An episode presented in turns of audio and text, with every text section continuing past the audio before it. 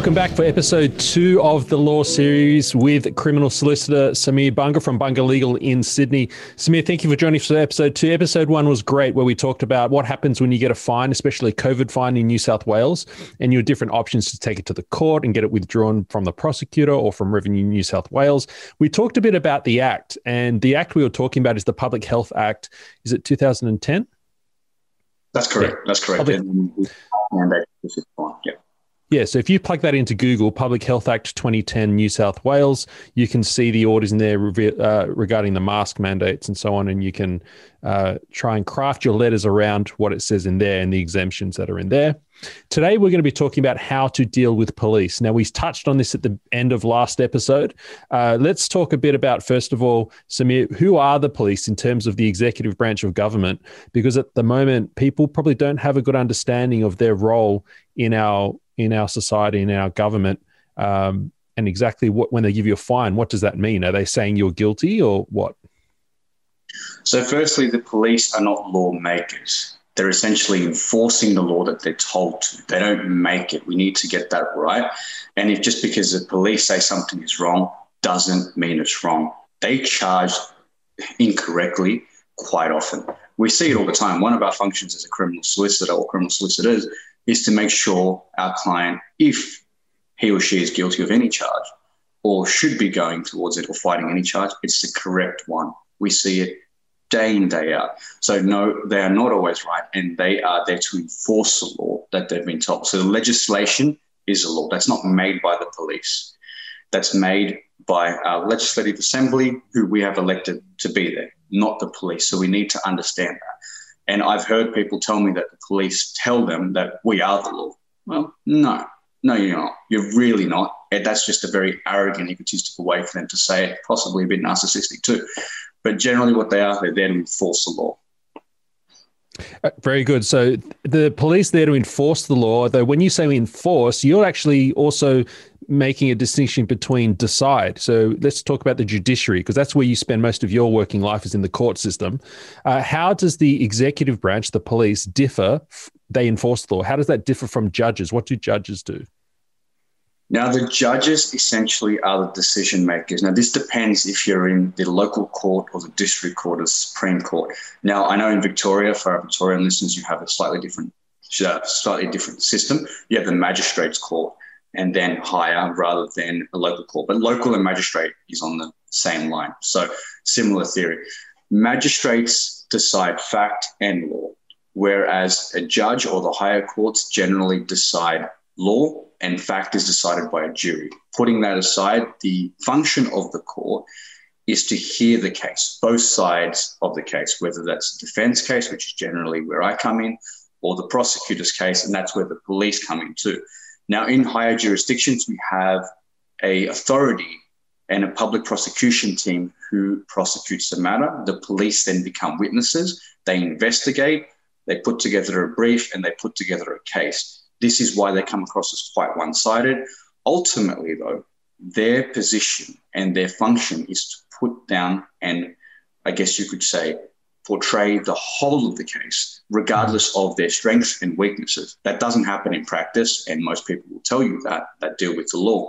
Ultimately, they put together a very narrow-minded, single-functioning case. They they try not to put their weaknesses in there. There are again some police who are a bit more open, but a lot of them don't. But their function is to present that side, is to give it to the prosecutor, who then functions to put the evidence against you to the judge, the jury, the magistrate, whoever, the, or whichever court you're in. Our function is obviously to defend the matter, especially if we're told to, or in certain cases, to assist in sentencing, which is a different matter altogether. But again, in this case, their role is more investigatory and to put that brief or that evidence in front of the judge.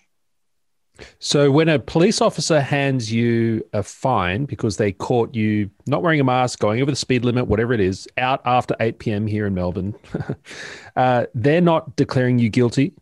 Only a court no. can do that. Correct. Correct. So, what that essentially, that ticket or that infringement, you have a decision to pay that or fight it they're saying you're alleged to have done this on this such a time. Let's just use a mask example, not wearing a mask on this day at this time. We saw you, we booked you, here's your infringement. Now, even if you pay, with traffic offences and infringements like that, you're technically not pleading guilty. You're basically mm. throwing, pushing it under the carpet. That's that's an argument that's been going on for a long time. But generally speaking, that's what you're doing. If you take it to court and you're found guilty, it's very different. But no, the police are not saying you're guilty.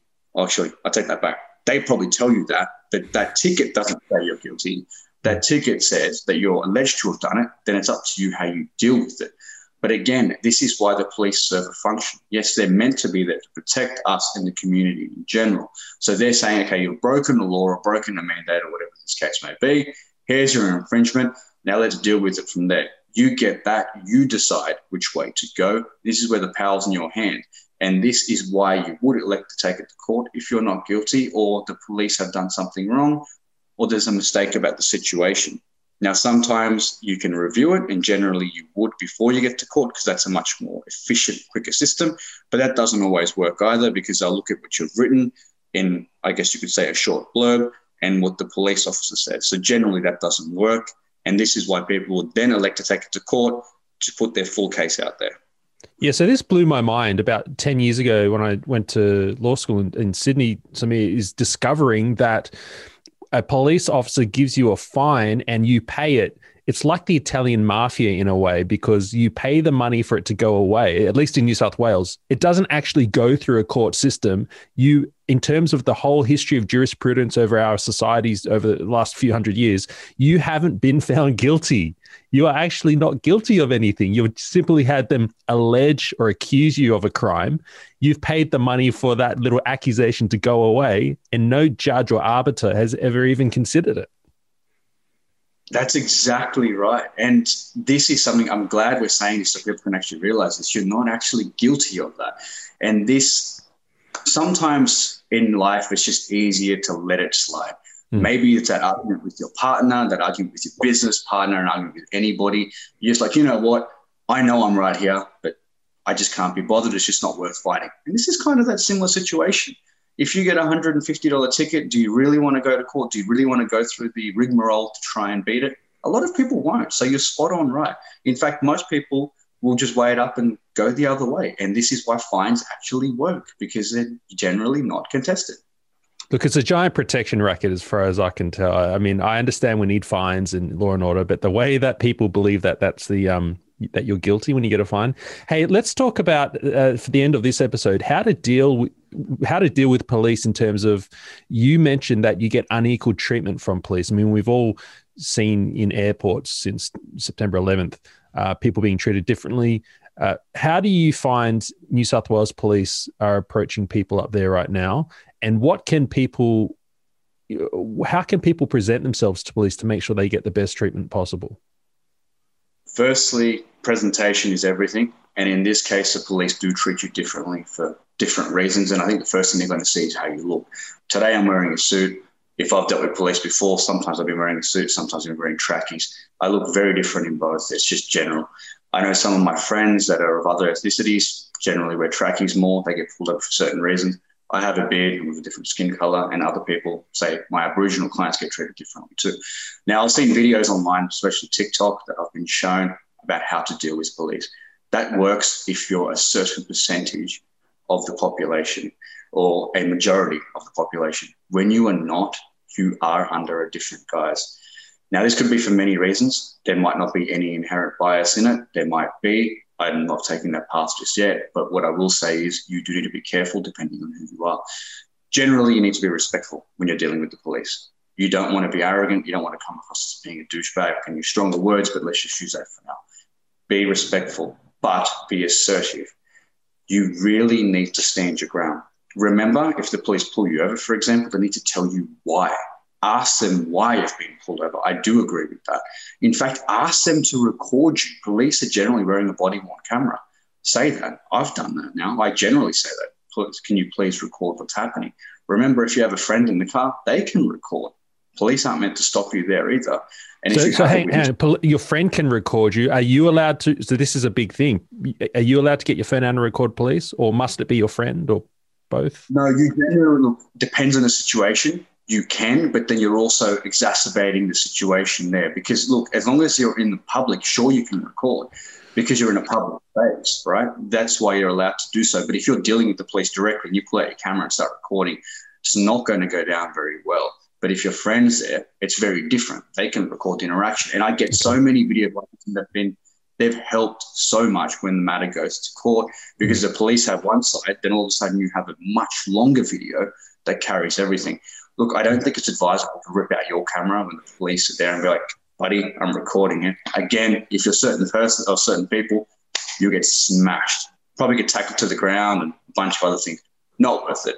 Just be polite, be very straight down the line. It is hard when it's in that situation. I know I've been there myself, but you do need to carry that sense of respect just because of who they are. Remember, everyone has an ego. Some of these police probably have more of an ego and they have more power than you, unfortunately, because of who they are. So you need to deal with them that way. Now, the more, let's just say, the more rude you are, the ruder you are to the police, the more likely they are to turn it against you. And the more likely they are to treat you bad. This is, again, not every single police officer. So please don't get me wrong. But I think play it safe play it safe from the start because you do not know who you're coming up against and you do not know who's there. Now, I can give plenty more examples, and there are examples that I have, and maybe we can use that for a later date. But there are, I've been in a situation myself, and some of my clients have been too, especially if they're well known to the police, where they have tried to keep it clean and the police have turned on them. We have proactive crime squads who I'm told under the carpet or behind the wall that they're effectively there to try and provoke a bit of drama. Now, that's a bit controversial, and I have no proof of that except for the anecdotal evidence that I have. But just imagine that if you're in a society that the police are trying to ruffle your feathers, not really fair, is it? It's not their job, but it happens. Even in Australia, not just American people. Look, this is, uh, you know, I mentioned the Italian mafia earlier. This whole thing is, I, I, it's good advice what we're giving. Be careful. Don't set them off. Don't tick them off. But this is not what police are meant to be. They're not meant to be landmines that we're walking around careful. Don't touch it. We don't want it to explode and, and assault, you know, do something to us. I don't think this is what the Peelian principles of policing were intended to bring about in the UK when we had the first police force back in the 17, 1800s. No, I totally agree. And look, some people say the police are better now than what they were back in the day, back a few years ago. Now, I don't remember what they were 30 years ago, so I can't comment on that.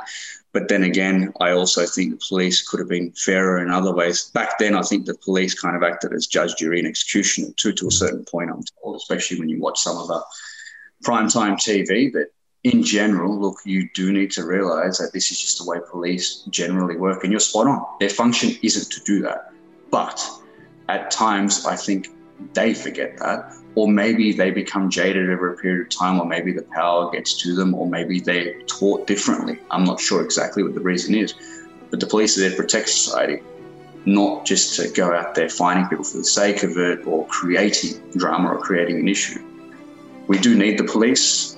I can't stand this defunding the police type of scenario. I think it's ridiculous. In fact, you'd want to fund them more and educate them more, not the other way around. But hey, I guess different opinions for different people. All right. Well, thank you for joining us for episode two of the Law series. Thank you to criminal solicitor Samir Bunga for teaching us a bit more about how to deal with police. And we'll see you for episode three.